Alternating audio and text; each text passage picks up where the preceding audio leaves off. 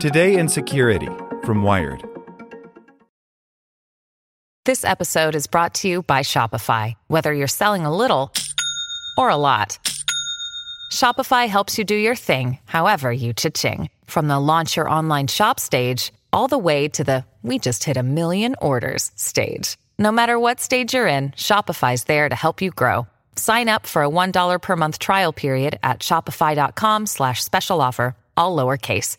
That's shopify.com slash special offer. Want to learn how you can make smarter decisions with your money? Well, I've got the podcast for you. I'm Sean Pyles, and I host NerdWallet's Smart Money Podcast. Our show features our team of nerds, personal finance experts in credit cards, banking, investing, and more. And they'll help you make the most of your money while cutting through the clutter and misinformation in today's world of personal finance. You'll get clarity on strategies to help you build your wealth, invest wisely, shop for financial products, and plan for major life events. Listen to NerdWallet's Smart Money Podcast wherever you get your podcasts.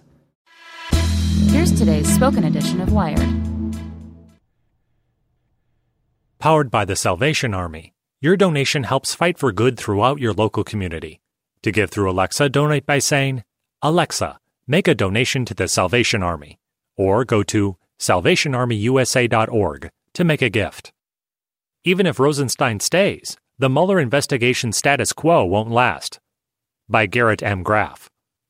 What was already set to be one of the biggest, most consequential weeks of Donald Trump's presidency, as the commander in chief chaired a UN meeting in New York. The Capitol in Washington braced for a showdown over Supreme Court nominee Brett Kavanaugh. Saw the intensity rise to seemingly historic levels by noon Monday, as news outlets race to report the long anticipated denouement of Deputy Attorney General Rod Rosenstein. Nevertheless, the momentary firing that wasn't likely marks the postponement of an impending crisis, rather than a permanent escape. The fall of Rod Rosenstein, the man who in his first weeks in office helped justify the firing of FBI Director James Comey, and then appointed Comey's predecessor, Robert Mueller, to be the special counsel leading the investigation into Russia's role in the 2016 presidential election, appeared to happen as Ernest Hemingway once said about going bankrupt gradually, then suddenly. Gradually, because ultimately it has never seemed a question of if Rosenstein would be fired, but when and how far along Mueller would be by the time Rosenstein got canned. Reporters across Washington had pre written Rosenstein is fired stories numerous times, as the tensions between the White House and the Justice Department ebbed and flowed over the last two years. Most recently, the Wall Street Journal had actually sung the praises of the Trump Rosenstein dynamic. It's fantastic, President Trump said of their relationship in August. Then suddenly, because last Friday, the New York Times reported that Rosenstein had, in those same tumultuous weeks last year following Comey's firing, discussed possibly invoking the 25th Amendment and rousting cabinet officials to remove Trump from office. Ironically, the article explained that Rosenstein at the time thought he could enlist then Homeland Security Secretary John Kelly in the effort, who was the man Rosenstein appeared to be meeting with Monday to receive his walking papers. Yet, as quickly as the Rosenstein is fired news spread came, just as earth shattering news that Rosenstein would actually stay, at least until Thursday, when he would meet with the president in person. The crisis occurred and passed in barely the length of a Law and Order episode.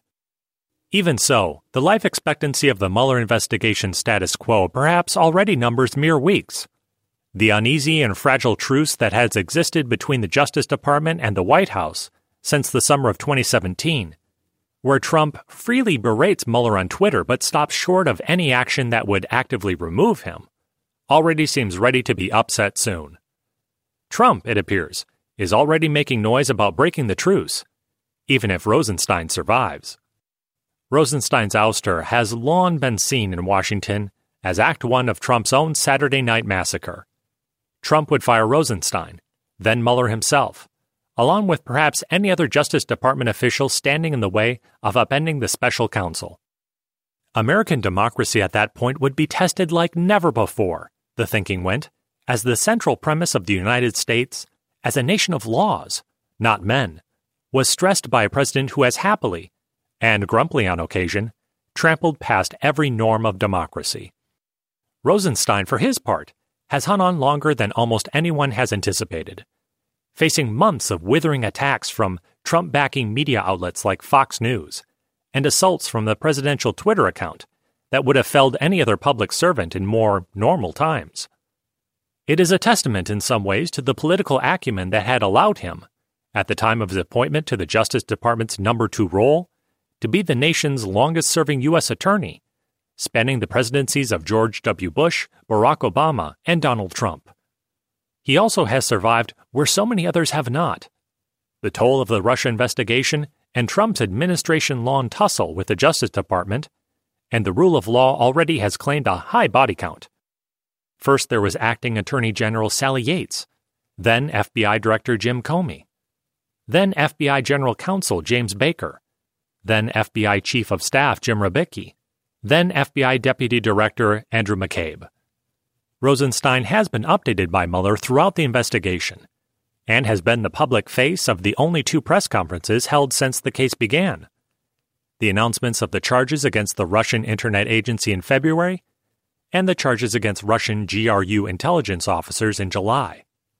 His visibility into the case and his role in the original sin of the Comey firing made him, as I wrote earlier this summer, the most beguiling figure of the Russian investigation. In a world of hedgehogs and foxes, Rosenstein today is the ultimate hedgehog.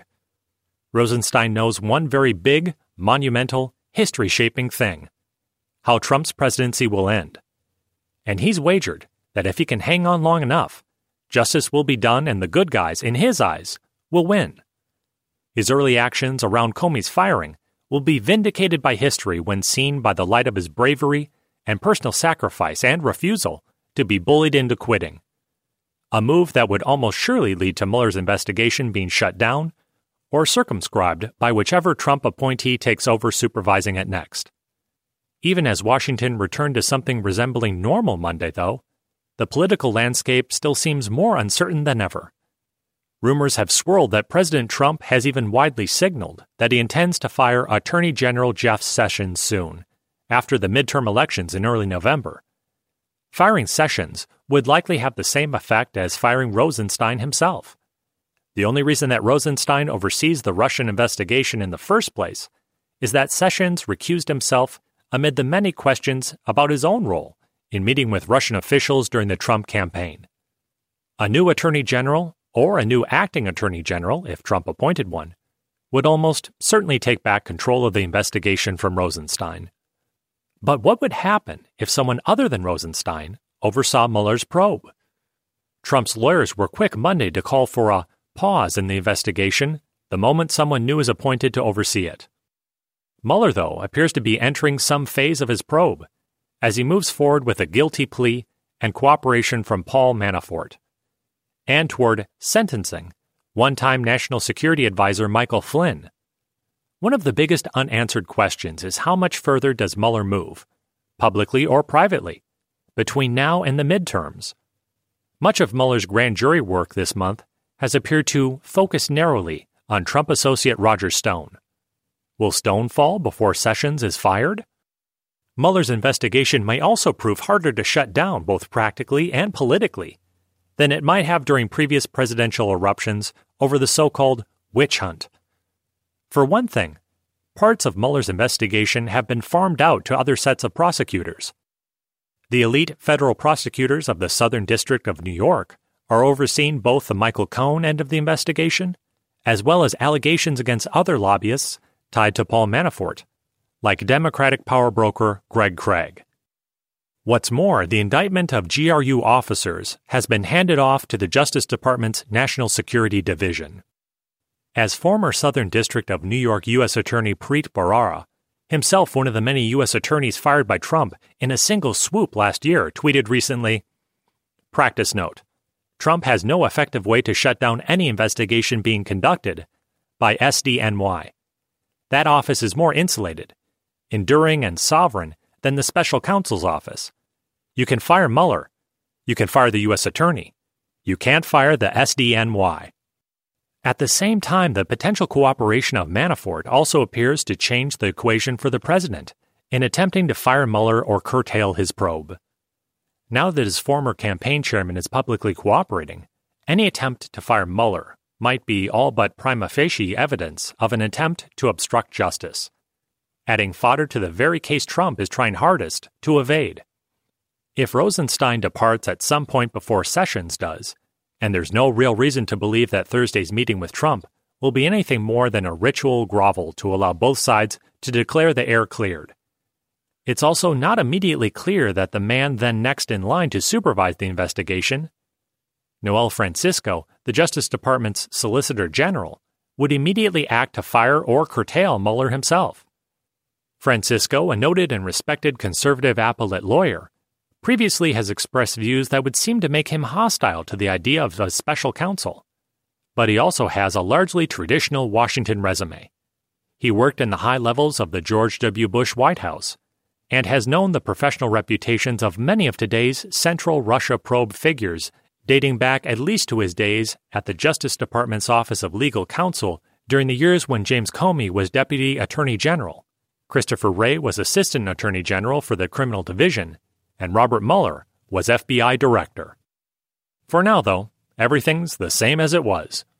As Tuesday began in Washington, Robert Mueller continues his work. Only he and Rosenstein know what comes next. Want to learn how you can make smarter decisions with your money? Well, I've got the podcast for you. I'm Sean Pyles, and I host NerdWallet's Smart Money Podcast. Our show features our team of nerds, personal finance experts in credit cards, banking, investing, and more. And they'll help you make the most of your money while cutting through the clutter and misinformation in today's world of personal finance.